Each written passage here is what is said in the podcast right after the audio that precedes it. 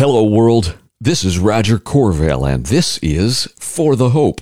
Here, we read through the Bible conversationally, talk about the truth claims of Christianity, and learn to fall more in love with Jesus and the people in his world. You ready? Let's roll. Welcome. Have you ever heard a motivational speaker who closed with an ending story or exhortation that just left you breathless? Maybe fired up, maybe flowing with tears of joy? Today is one of those days, and it's not me that's the motivational speaker. Hey, hopeful. Welcome to For the Hope's Daily Audio Bible, where we lean into God's story together to better live out our own life and work stories, including picking up the pieces from yesterday, a reflection that, frankly, I think kind of sucked. I was thinking about spiritual growth uh, and the Holy Spirit's role versus my role, and, well, there's a reason why I think of this as a conversation with you. Not everything that comes out is a perfectly formed thought. But here is a thought that is perhaps a little more cogent. There is something deep inside each and every one of us that is a desire for living, being full of life, a way of life. And Paul nailed that, I think, or identifying that in what we read yesterday. Romans chapter 7, verse 6 reads, But now we have been released from the law for we died to it and are no longer captive to its power. Now we can serve God, not in the old way of obeying the letter of the law, but in the new way of living in the Spirit. Now, I don't know about you, friends, but I am not there perfectly and want to keep growing in that direction. But with that as a backdrop for today, Romans chapter 8 speaks to how the gospel of Jesus Christ makes new life possible. And I want you to listen for the very end. To me, it is one of the most motivational bits in the whole Bible. Romans chapter 8. Therefore, there is now no condemnation for those in Christ Jesus, because the law of the Spirit of life in Christ Jesus has set you free from the law of sin and death. For what the law could not do, since it was weakened by the flesh, God did he condemned sin in the flesh by sending his own Son in the likeness of, a, of sinful flesh as a sin offering, in order that the law's requirement would be fulfilled in us, in us who do not walk according to the flesh, but according to the Spirit. For those who live according to the flesh have their minds set on the things of the flesh, but those who live according to the Spirit have their minds set on the things of the Spirit. Now, the mindset of the flesh is death but the mindset of the Spirit is life and peace. The mindset of the, fre- of the flesh is hostile to God because it does not submit to God's law. Indeed, it is unable to do so. Those who are in the flesh cannot please God. You, however, are not in the flesh, but in the Spirit, if indeed the Spirit of God lives in you. If anyone does not have the Spirit of Christ, he does not belong to him. Now, if Christ is in you, the body is dead because of sin, but the Spirit gives life because of righteousness. And if the Spirit of Him who raised Jesus from the dead lives in you, then He who raised Christ from the dead will also bring your mortal bodies to life through His Spirit who lives in you. So then, brothers and sisters, we are not obligated to the flesh to live according to the flesh. Because if you live according to the flesh, you're going to die. But if by the Spirit you put to death the deeds of the body, you will live. For all those led by God's Spirit are God's sons. Hey, quickie little interjection here. Notice it just in the same paragraph said brothers and sisters, and then right there it just said sons. The translation philosophy of the Christian Standard Bible that I use for the podcast um, takes the word that, you know, like man or brothers, and when it means all people, it says brothers and sisters, like we just read. But when it's referring to the legal adoption, meaning you've been legally adopted into God's family, that word son is what connotes that. And of course, is guys and dudes, I mean, guys and gals. But That's the context right there. For all those led by God's Spirit are God's sons. You did not receive a spirit of slavery to fall back into fear. Instead, you received the spirit of adoption by whom we cry out, Abba, Father. The Spirit Himself testifies together with our spirit that we are God's children, and if children, also heirs, heirs of God and co heirs with Christ, if indeed we suffer with Him, so that we may also be glorified with Him. For I consider that the sufferings of this present time are not worth comparing to with the glory that is going to be revealed to us.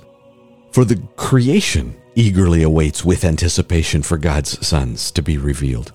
For the creation was subjected to futility, not willingly, but because of him who subjected it, in the hope that the creation itself will also be set free from the bondage to decay into the glorious freedom of God's children. For we know that the whole creation has been groaning together with labor pains until now. Not only that, but we ourselves who have the Spirit as the first fruits we also groan within ourselves, eagerly awaiting for adoption the redemption of our bodies. Now, in this hope, we were saved. But hope that is seen is not hope, because who hopes for what he sees? Now, if we hope for what we do not see, we eagerly await for it with patience. In the same way, the Spirit also helps us in our weakness, because we do not know what to pray for as we should but the Spirit Himself intercedes for us with inexpressible groanings. And He who searches our hearts knows the mind of the Spirit, because He intercedes for the saints according to the will of God. We know that all things work together for the good of those who love God, who are called according to His purpose. For those He foreknew, He also predestined to be conformed to the image of His Son so that he would be the firstborn among many brothers and sisters. And those he predestined, he also called, and those he called, he also justified, and those he justified, he also glorified. What, then, are we to say about these things? If God is for us, who is against us? He did not even spare his own son, but gave him up for us all how will he not also with him grant us everything? Who can bring an accusation against God's elect? God is the one who justifies. Who is the one who condemns? Christ Jesus is the one who died, but even more has been raised. He also is at the right hand of God and intercedes for us. Who can separate us from the love of Christ? Can affliction or distress or persecution or famine or nakedness or danger or sword? As it is written, Because of you we are being put to death all day long. We are counted as sheep to be slaughtered. No, in all these things we are more than conquerors through him who loved us. For I am persuaded that neither death nor life, nor angels nor rulers, nor things present nor things to come, nor powers, nor height nor depth, nor any other created thing will be able to separate us from the love of God that is in Christ Jesus our Lord. Uh, and that, my friends, is Romans chapter 8, and one of the best little motivational lines in the whole Bible. It's not intended to be a motivational line in in a motivational speech sort of way. But what can separate us from the love of God? A big fat zero, nop, not a zip. well, hey, with that, we're turning back to the book of Obadiah. Obadiah is the shortest book in the Old Testament. And while the dating of the book is uncertain, it uh, we know that from the book that it is written after the fall of Jerusalem, but before Babylon's campaign against Edom. So, here we go a short little prophecy against Edom that spells out what we actually read recently in Lamentations, what Lamentations 4:22 announces, which is restoration for Zion, but doom for Edom. Obadiah. The vision of Obadiah. This is what the Lord God has said about Edom We have heard a message from the Lord. An envoy has been sent among the nations, saying, Rise up and let's go to war against her. Look, I will make you insignificant among the nations. You will be deeply despised. Your arrogant heart has deceived you, you who live in clefts of the rock, in your homes on the heights, who say to yourself, Who can bring me down to the ground? Though you seem to soar like an eagle, and make your nest among the stars, even from there I will bring you down. This is the Lord's declaration. If thieves came to you, if marauders by night, how ravaged you would be. Wouldn't they steal only what they wanted? If grape harvesters came to you, wouldn't they leave a few grapes? How Esau will be pillaged, his tr- hidden treasures searched out. Everyone who has a treaty with you will drive you to the border. Everyone at peace with you will deceive and conquer you. Those who eat your bread will set a trap for you, and he will be unaware of it. In that day, this is the Lord's declaration, will I not eliminate the wise ones of Edom and those who understand from the hill country of Esau? Teman, your warriors will be terrified, so that everyone from the hill country of Esau will be destroyed by slaughter. You you will be covered with shame and destroyed forever because of the violence done to your brother Jacob. On the day you stood aloof, on the day strangers captured his wealth, while foreigners entered his city gate and cast lots for Jerusalem, you were just like one of them. Do not gloat over your brother in the day of his calamity. Do not rejoice over the people of Judah in the day of their destruction. Do not boastfully mock in the day of distress. Do not enter my people's city gate in the day of their disaster. Yes, you do not gloat over their misery in their day of disaster, and do not appropriate their possessions in the day of their disaster. Do not stand at the crossroads to cut off their fugitives, and do not hand over their survivors in the day of distress. For the day of the Lord is near against all the nations. As you have done, it will be done to you. What you deserve will return on your own head.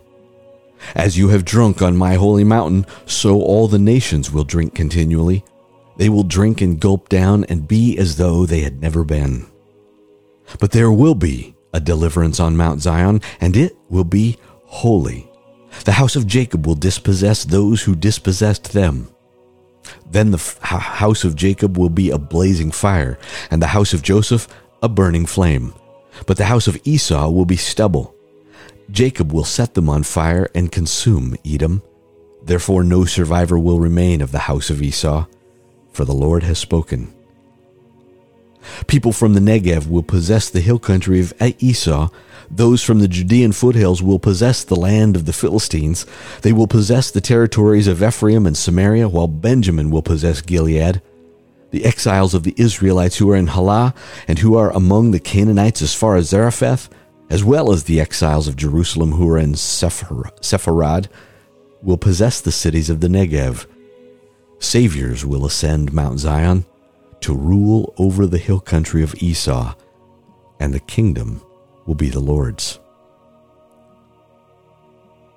And that is the book of uh, Obadiah. And I probably should have said this before we started, but you probably figured this out. Edom is the land or the descendants of Esau. Remember Jacob and Esau. And uh, one of the highest crimes they've been accused of is fratricide, brotherly, brotherly, uh, killing your brother. And so uh, Edom didn't support the Jews or Jerusalem. And um, oh, well, there you go. And with that, remember, we're kind of going approximately chronologically in the Old Testament. So we are back to Jeremiah, where the attention is back on those who remain in Judah after the destruction of Jerusalem and it's also going to talk about woes resulting in rebellion against Babylon, their overlords, and in this case, the futility of that because it's against God's will. Jeremiah chapter 40. This is the word that came to Jeremiah from the Lord after Nebuzaradan, captain of the guards, released him at Ramah. When he found him, he was bound in chains with all the exiles of Jerusalem and Judah who were being exiled to Babylon.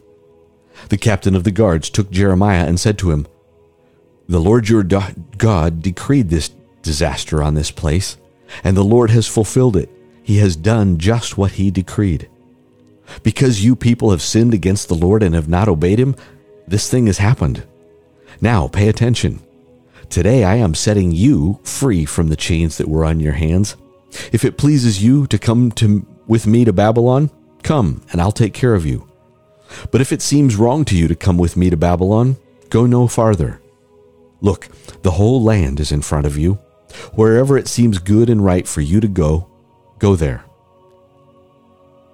When Jeremiah had not yet turned to go, Nebuzaradan said to him, Return to Gedaliah, son of Ahikam, son of Shaphan, whom the king of Babylon has appointed over the cities of Judah, and stay with him among the people, or go wherever it seems right for you to go. So the captain of the guards gave him a ration and a gift and released him. Jeremiah therefore went to Gedaliah, son of Ahikam, at Mizpah, and he stayed with him among the people who remained in the land. Next section Gedaliah advises peace. All the commanders of the army that were in the countryside, they and their men, heard that the king of Babylon had appointed Gedaliah son of Ahikam over the land. He had been put in charge of the men, women, and children from among the poorest of the land who had not been deported to Babylon. So they came to Gedaliah at Mizpah. The commanders included Ishmael son of Nethaniah, Jehohanan and Jonathan the sons of Kareah, Seraiah the son of Tanhumath, the sons of Ephai the Netophathite, and Jezaniah son of the Machathite, they and their men. Gedaliah son of Ahikam son of Shaphan swore an oath to them and their men, assuring them, saying, Don't be afraid to serve the Chaldeans. Live in the land and serve the king of Babylon, and it will go well for you. As for me, I'm going to live in Mizpah to represent you before the Chaldeans who come to us. As for you, gather wine, summer fruit, and oil Place them in your storage jars, and live in the cities you have captured.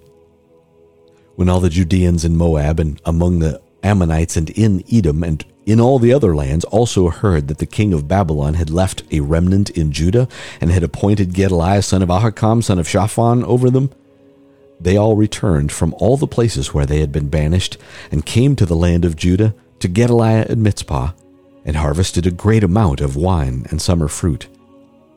Meanwhile, Jehohanan, son of Kareah, and all the commanders of the armies in the countryside came to Gedaliah at Mizpah and warned him. Don't you realize that Baalis, king of the Ammonites, has sent Ishmael, son of Nethaniah, to kill you? But Gedaliah, son of Ahikam, would not believe them. Then Jehohanan, son of Kareah, suggested to Gedaliah in private at Mizpah, Let me go kill Ishmael, son of Nethaniah.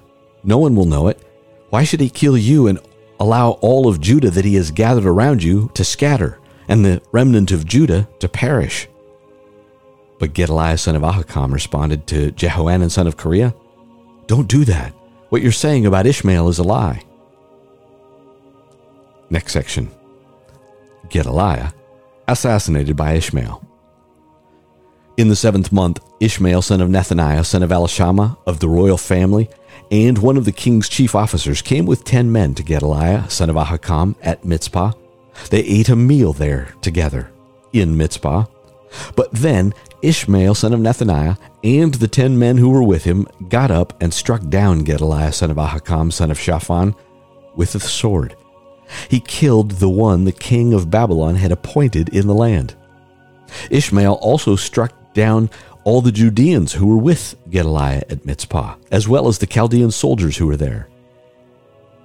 On the day after he had killed Gedaliah, when no one knew it yet, eighty men came from Shechem, Shiloh, and Samaria who had shaved their beards, torn their clothes, and gashed themselves, and who were carrying grain and incense offerings to bring to the temple of the Lord. Ishmael, son of Nethaniah, came out of Mizpah to meet them, weeping as he came. When he encountered them, he said, Come to Gedaliah, son of Ahikam. But when they came into the city, Ishmael, son of Nethaniah, and the men who were with him, slaughtered them, and threw them into a cistern. However, there were ten men among them who said to Ishmael, Don't, don't, don't kill us, for we have hidden treasure in the field wheat, barley, oil, and honey. So he stopped and did not kill them along with their companions. Now, the cistern where Ishmael had thrown all the corpses of the men he had struck down was a large one that King Asa had made in the encounter with King Baasha of Israel. Ishmael, son of Nethaniah, filled it with the slain. Then Israel, then Ishmael took captive all the rest of the people of Mizpah, including the daughters of the king, all those who remained in Mizpah, over whom Nebuzaradan, the captain of the guards, had appointed Gedaliah, son of Ahikam. And Ishmael, son of Nethaniah, took them captive and set off to cross over to the Ammonites. And that, my friends, gets us up through chapter 41, verse 10. And can I just close with this? We're going to roll for just one more minute. Can I just encourage you to nurture the longing in your own heart? Uh, kind of reflecting back on Romans 8, I know it might, your heart might grieve over your sin, but have you ever stopped to think that that, that itself is an indicator of the good and the true and the beautiful?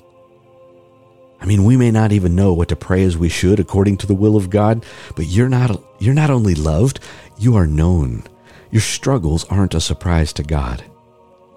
So God's not the author of evil, never is, never will be, but he's sovereign over it.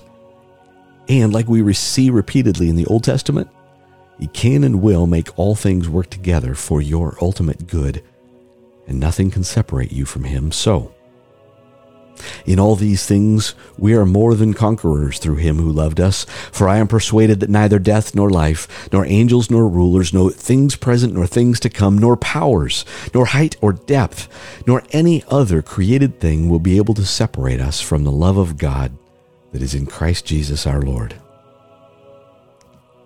Amen. Mm-hmm, I love you. Amen.